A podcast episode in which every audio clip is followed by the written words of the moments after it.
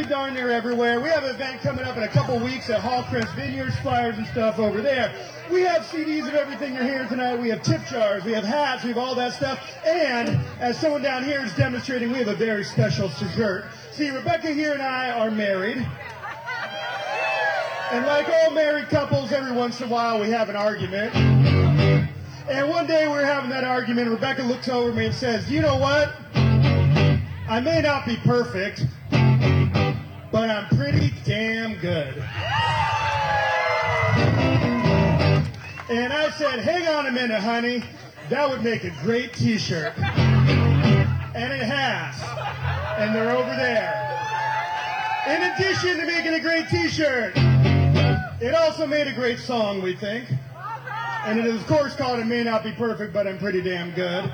And none of the rest of the song is autobiographical.